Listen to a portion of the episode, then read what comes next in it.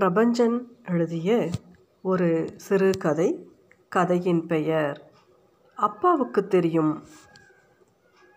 குளித்து விட்டு வந்த சங்கரனுக்கு ஓர் ஆச்சரியம் காத்திருந்தது. மேஜை மேல் ஒரு சட்டையும் பேண்ட்டும் துவைத்து இஸ்திரி போட்டு வைக்கப்பட்டிருந்தது. சட்டை வெள்ளை சட்டை அவனோ லாண்ட்ரியோ எந்த காலத்திலும் தராத வெண்மை நிறத்தில் துவைக்கப்பட்டிருந்தது. அது சோப்பும் உழைப்பும் மட்டுமா துவைப்பது அக்கறையும் கூட வேண்டும். தன் மீது இவ்வளவு அக்கறையாக தன் ஆடையை இவ்வளவு நேர்த்தியாக துவைத்து வைத்திருப்பது யாராக இருக்க முடியும்? இடுப்பில் கட்டிய துண்டோடு வெளியே வந்தான் சங்கரன். அடுப்பறையை எட்டி பார்த்தான். என்ன வேணும்? என்றால் அங்கு குக்கரிலிருந்து இட்லிகளை எடுத்து வைத்து கொண்டிருந்த சுமதி. அம்மா இல்லையா? என்ன வேணும்? எங்கிட்ட சொல்லுங்களேன். என் சட்டையை தேய்ச்சது யாரு? நான் தான் ஏன்? செய்யக்கூடாதா? அதுக்குள்ள ரொம்ப நல்லா இருந்துச்சு. எதுக்கு உனக்கு வீண் சிரமம்? தேங்க்ஸ் என்று ஒரே வார்த்தையில் அவனை வெட்டிக்கொண்டு தன் காரியத்தையே கவனமாக தொடர்ந்தாள் சுமதி. ஆனால் மழைக்காற்று மாதிரி அவள் முகத்தில் நிலை பெற்று போன குளிர்ச்சியான புன்னகையை கவனிக்க தவறவில்லை சங்கரன். உடுத்துக்கொண்டு சாப்பாட்டு மேஜையில் வந்து அமர்ந்தான் சங்கரன். அம்மாவை காணோம். ஆனால் சுமதிதான் வந்தால் தட்டில் இட்லிகளை எடுத்து இட்டாள். குட்டி வெள்ளை மேகம் மாதிரி ஆவி பறந்தது அவற்றின் மேல். அம்மா எங்கே? ஏன்? நான் போட்டால் சாப்பிடக்கூடாதா? அம்மா எங்கேயாவது வெளியே போயிருக்காங்களா என்ன? இல்லை. லேசாக மயக்கமாக இருக்கிறதா? படுத்திருக்காங்க. ஐயோ அந்த பாட்டிலில் பச்சை மாத்திரை ஒன்றும் வெள்ளையில் அரை மாத்திரையும் காஃபியோடு கொடுத்து படுக்க வச்சுருக்கேன். தூங்கி எழுந்தா எல்லாம் சரியாக போயிடும். நீங்கள் சாப்பிடுங்க. ரொம்ப தேங்க்ஸ் சுமதி. தேவையில்லை சாப்பிடுங்க. உங்கள் ருசி எனக்கு தெரியாது. ரெண்டு நாள் தானே ஆச்சு. இன்னும் ஒரு நாள் டைம் கொடுங்க. உங்களுக்கு என்ன எப்படி எது பிடிக்கும்னு உங்களுக்கு தெரியாதது கூட நான் சொல்வேன். டிஃபன் உண்மையில் பிரமாதம். எனக்கு சினிமா விமர்சனம் தேவையில்லை. உரைப்பு உப்பு எல்லாம் சரியான விகிதத்தில் இருக்கா? அதை சொல்லுங்க. ஓகே. சரவிளக்கு மாதிரி தொங்கிக் கொண்டிருக்கும் தன் இரு சடைகளும் காற்றில் அசையும் ஊஞ்சல் சங்கிலி மாதிரி இருபுறமும் அசைய அவள் அடுப்பறைக்குள் சென்றாள். உண்டு முடித்து காலனி அணிய வந்தவன் அன்றைக்கு இரண்டாம் முறையாக திடுக்கிட்டான். அப்போதுதான் கடையில் வாங்கிய புத்தம் புது ஷூக்கள் மாதிரி பளபளத்து கண்ணாடி மாதிரி அவன் முகத்தை பிரதிபலித்தன அவனது ஒன்றை வயசான பழைய காலணிகள். இதுவும் நீதானா? ஆம் என்று சொல்லவில்லை. அவள் மாறாக எப்படி இருக்கு? என்றாள். இதையெல்லாம் நீ எதுக்கு செய்கிற ஏன்? நல்லா இல்லையா? பழக்கம் இல்லை. அதுதான். போக போக செஞ்சால் சரியாயிடும். சி அதுக்கு இல்லை இந்த வேலை வேலையில் உயர்வு என்ன தாழ்ச்சி என்ன? சரியாக செய்திருக்கிறனா? அதை சொல்லுங்க. ஒரு கணம் அவளை தீர்க்கமாக பார்த்துவிட்டு வெளியேறினான் சங்கரன். அவளிடமிருந்து ஒரு பெருமூச்சு வெளிப்பட்டது. இது சுமதி மாமா வீட்டுக்கு வந்த இரண்டாவது நாள். மாமாவை தவிர வேறு ஆதரவு இல்லை என்று அந்த வீட்டோடு வந்து ஒட்டி கொண்டவள் அவள். அம்மா படுக்கையாய் கடந்து ஒரு மாலை வேளையில் சாகும்போது தான் இனி ஒரு அனாதை என்று எண்ணினாள் அவள். அப்போது அருகில் இருந்த மாமா சொன்னார் சுமதி உலகத்தில் உயிர் வாழ நேருகிற அந்த கடைசி மனுஷன்தான் அனாதை. உனக்கு நான் இருக்கிறேம்மா. என் தங்கை பெண்ணி எனக்கு ஒரு மகன் ஒருத்தன் தான். பெண் இல்லை. இனி நீயும் எனக்கு பெண். வா என்னோடு. அம்மாவின் காரியம் முடிந்த கையோடு மாமா வீட்டுக்கு வந்து விட்டாள் அத்தை சுமதியை கட்டிக்கொண்டு அழுதாள். அத்தை மகன் Sankaran I am sorry Sumathi என்றான். எல்லோரும் ஆதரவாகத்தான் இருந்தார்கள். மனிதர்கள் அடிப்படையில் நல்லவர்கள் தானே. சுமதிக்கு கூரை கிடைத்தது. வீட்டுக்கு பின்னால் எவ்வளவு நிலம் காலியாக கிடக்கிறது? ஓர் அழகான தோட்டம் போடலாம் மாமாவிடம் சொன்னால் போடேன் என்றவர் சில கணங்கள் சும்மா இருந்தார். பிறகு சொன்னார் இது வெறும் கலர் நிலம் சுமதி.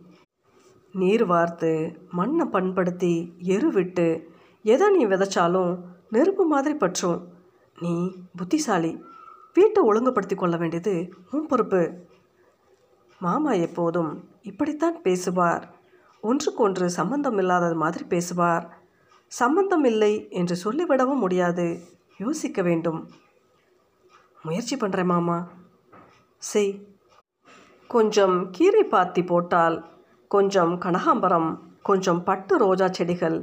ஏன்? ரோஜா பதியன்களை கூட நட்டு வைத்தால். மாமா சந்தோஷமாக தூரம் நின்று அவளை கவனித்து கொண்டிருந்தார்.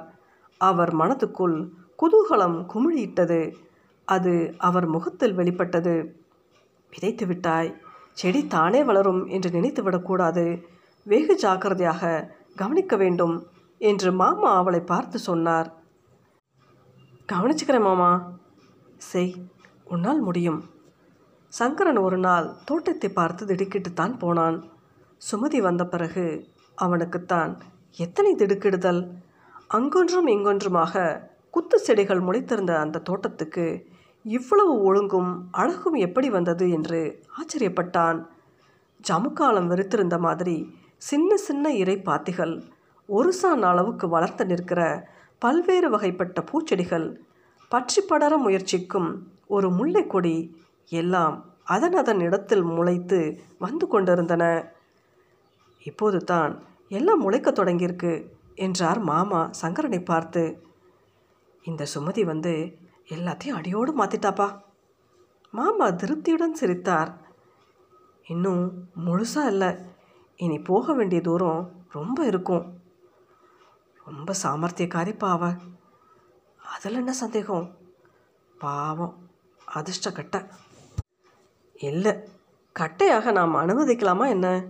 தவிரவும் அதிர்ஷ்டமாவது ஒன்றாவது. அவளை எவன் அடைகிறானோ அவன் அதிர்ஷ்டக்காரன். நிச்சயமாக என்றான் சங்கரன். தோட்டம் மட்டுமில்லை அவன் அறையை கூட அவள் மாற்றி அமைத்துத்தான் இருந்தாள் கரையும் அழுக்குமாக ஒரு பக்கம் சுருண்டு கிடக்கும் அவனாலேயே சகிக்க முடியாத நாற்றம் மிகுந்த அவன் படுக்கை விரிப்பும் போர்வையும் மிகுந்த சோபை பெற்று விலகின. சுமதியால் தான் கால் வைக்கிற இடமெல்லாம் தற்தறக்கிற தரை மிக சுத்தமாகியது. ரசம் போன மாதிரி இருந்த கண்ணாடி என்ன மாயமோ பளிச்சிட்டது. மேஜையோ நகரசபை குப்பை வண்டி இப்போதோ ஓர் உயிர் பெற்று விளங்கியது. புத்தகங்கள் ஒழுங்காக அடுக்கப்பட்டு ரகவாரியாக அடுக்கப்பட்டிருந்தன. அழுக்கு துணிப்பத்துகள் கண்ணில் விழுவதில்லை. ஏனோ அவளுக்கு நன்றி சொல்ல வேண்டும் என தோன்றியது சங்கரனுக்கு. அழைத்தான். என்ன? என்றவாறு அறைக்குள் நுழைந்தாள் சுமதி. உன்னிடம் ஒன்று சொல்ல வேண்டும் போல் இருந்தது. சொல்லுங்களே.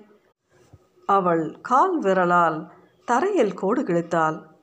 சொல்லுங்களேன் ஒன்றுமில்ல உனக்கு நன்றி சொல்ல வேண்டும் என்று தோன்றியது. நன்றியா? அவள் முகம் சுருங்கியது. நான் வரேன் என்று சொல்லிவிட்டு மறைந்தாள் சுமதி. செடிகள் நன்கு செழித்து வளர்ந்து விட்டிருந்தன. திட்டமிட்டு வளர்ந்த ஒரு நந்தவனம் மாதிரி இருந்தது தோட்டம். அத்தை சமையலுக்கு கீரை கிடைப்பதில் மிகுந்த மகிழ்ச்சி. சங்கரனுக்கு நண்பர்களை அழைத்து வந்து தோட்டத்தை காட்டுவதில் பெருமை. மாமாவுக்கு ஏதோ ஒன்று வளர்வதில் மகிழ்ச்சி.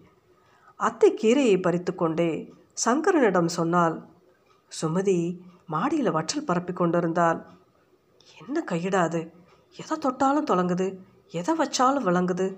மரம் நட்டா தோப்பா விளையுது. வாழை வச்சா கனியாக படுக்குது. உடம்புக்குள்ள எத்தனை பலம்? மனசுக்குள்ள எத்தனை அழகு?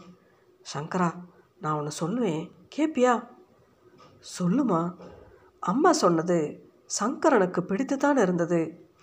நீயே அவகிட்ட பேசு. முன்னாலேயே அப்பா கிட்ட கேள். கேட்டான். அவர் சொன்னார் கேள் அதில் தப்பில்லை. ஆனால் ஒன்று அப்பா அம்மா இல்லாதவள் நம்மையே அண்டி இருக்கிறவ. அதை நினைக்க வைக்கிற மாதிரி நீ பேசிடப்படாது. நீ எப்படியோ அது மாதிரி தான் எனக்கு அவ. ஏன்? உன்னை காட்டிலும் அவ எனக்கு உசத்தி ஜாக்கிரதை. என்றார் கராராக. எனக்கு தெரியாதப்பா என்றான் சங்கரன். பட்டு துணியை தொட்டு பார்ப்பது மாதிரித்தான் சங்கரன் சுமதியுடன் பேசினான். ஆனால் அவனை அறியாமல் அவனாலேயே ஒரு பிளவு ஏற்பட்டுவிட்டது நான் உன்னை விரும்ப காரணம்? காரணம்? அவன் யோசித்துவிட்டு சொன்னான். இந்த வீடு உன்னால் அழகு பெற்றுச்சு. இந்த வீட்டை உரு தெரியாமல் மாற்றி அமைச்சிட்ட. என் அறைக்கு இவ்வளவு அழகு இருக்கிறது எனக்கே தெரியாமல் இத்தனை நாள் இருந்துச்சு. இந்த தோட்டம் எல்லாமே மாறிடுச்சு. நீ எனக்கு மனைவியாக வந்தா என் வாழ்க்கையும் இந்த வீடு மாதிரியே பிரகாசிக்கும். அவள் யோசித்து கொண்டே நின்றாள். என்ன யோசனை? வேண்டாம். உங்களுக்கு என்னை காட்டிலும் நல்ல மனைவி கிடப்பா. சுமதி போய்விட்டால் சுமதி தோட்டத்தில் செடிகளுக்கிடையே ஒரு செடியாக இருந்தபோது மாமா சொன்னார் சுமதி சங்கரனை மறந்துட்டியாமே. அதுக்கு உனக்கு சுதந்திரம் இருக்குது மனசுக்கு பிடிக்கலனா அப்புறம் என்ன விவாகம்? ஆனால் அதுக்கு ஏதேனும் குறிப்பிட்ட காரணம் எது இருக்காமா சொல்லலாம்னு நினச்சா சொல்லு. அவள் சொன்னாள் மாமா அவர் இந்த வீட்டையும் தோட்டத்தையும் ஒழுங்குபடுத்தினவளை தான் பார்த்தார். அவனைத்தான் கட்டிப்பேன்னு நினச்சாரு மாமா. என்னை அவர் பார்க்கவே இல்லையே. மாமா மரத்து போய் நின்றிருந்தார். பிறகு சொன்னார் சரி விடு செடிகள்லாம் இன்னும் ஆழமாக வேர் பிடிக்கல போல இருக்கே. கவனி. சரி மாமா என்றாள் சுமதி.